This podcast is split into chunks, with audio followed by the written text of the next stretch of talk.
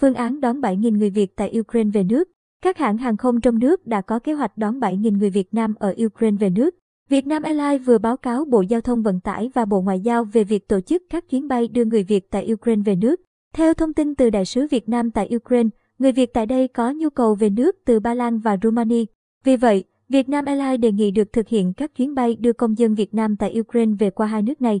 Để kịp thời xin phép bay, hãng hàng không quốc gia Việt Nam muốn hai bộ thông báo cho hãng trước 72 giờ và hỗ trợ hãng trong quá trình xin phép bay. Do hiện nay toàn bộ vùng trời Ukraine, một phần phía tây nam của Nga đã tạm đóng cửa với hoạt động bay dân sự. Do vậy, nếu có chuyến bay, phải đưa công dân Việt Nam tới các vùng được phép bay và an toàn, sau đó mới đưa máy bay tới đón. Ngoài Việt Nam Airlines, hãng hàng không Vietjet cũng đã có văn bản đề xuất các bộ, ngành chức năng cho tổ chức chuyến bay đưa người Việt tại Ukraine về nước từ Warsaw, Ba Lan. Ông Đinh Việt Sơn, Phó Cục trưởng Hàng không Việt Nam cho biết đã nhận được các báo cáo của Vietnam Airlines, Vietjet Air và cả Bamboo Airways. Các hãng hàng không đều khẳng định đã chuẩn bị nguồn lực, sẵn sàng các phương án để có thể khai thác các chuyến bay đưa người Việt Nam và thành viên gia đình tại Ukraine về Việt Nam. Cục Hàng không Việt Nam cho biết, đô Ukraine hiện nay là vùng chiến sự, không thực hiện được các chuyến bay đến đây.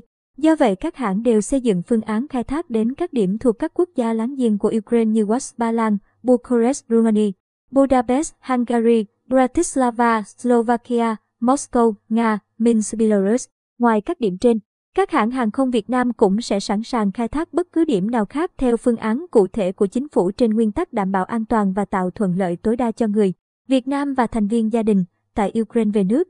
Theo thông tin do Bộ Ngoại giao cung cấp, hiện có khoảng 7.000 người Việt Nam ở Ukraine, phân bổ ở ba thành phố chính là Kiev, 800 người, Kharkiv, 3.000 người, Odessa, 3.000 người. Theo Cục Hàng không, phương án sơ tán dự kiến là công dân tại Ukraine sẽ di chuyển đường bộ sang các quốc gia láng giềng, ở Kiev sẽ di chuyển sang Ba Lan, ở Kharkiv sẽ sang Nga và ở Odessa sẽ sang Moldova hoặc Romania, sau đó sẽ tổ chức các chuyến bay sơ tán công dân của ta từ các quốc gia này về Việt Nam.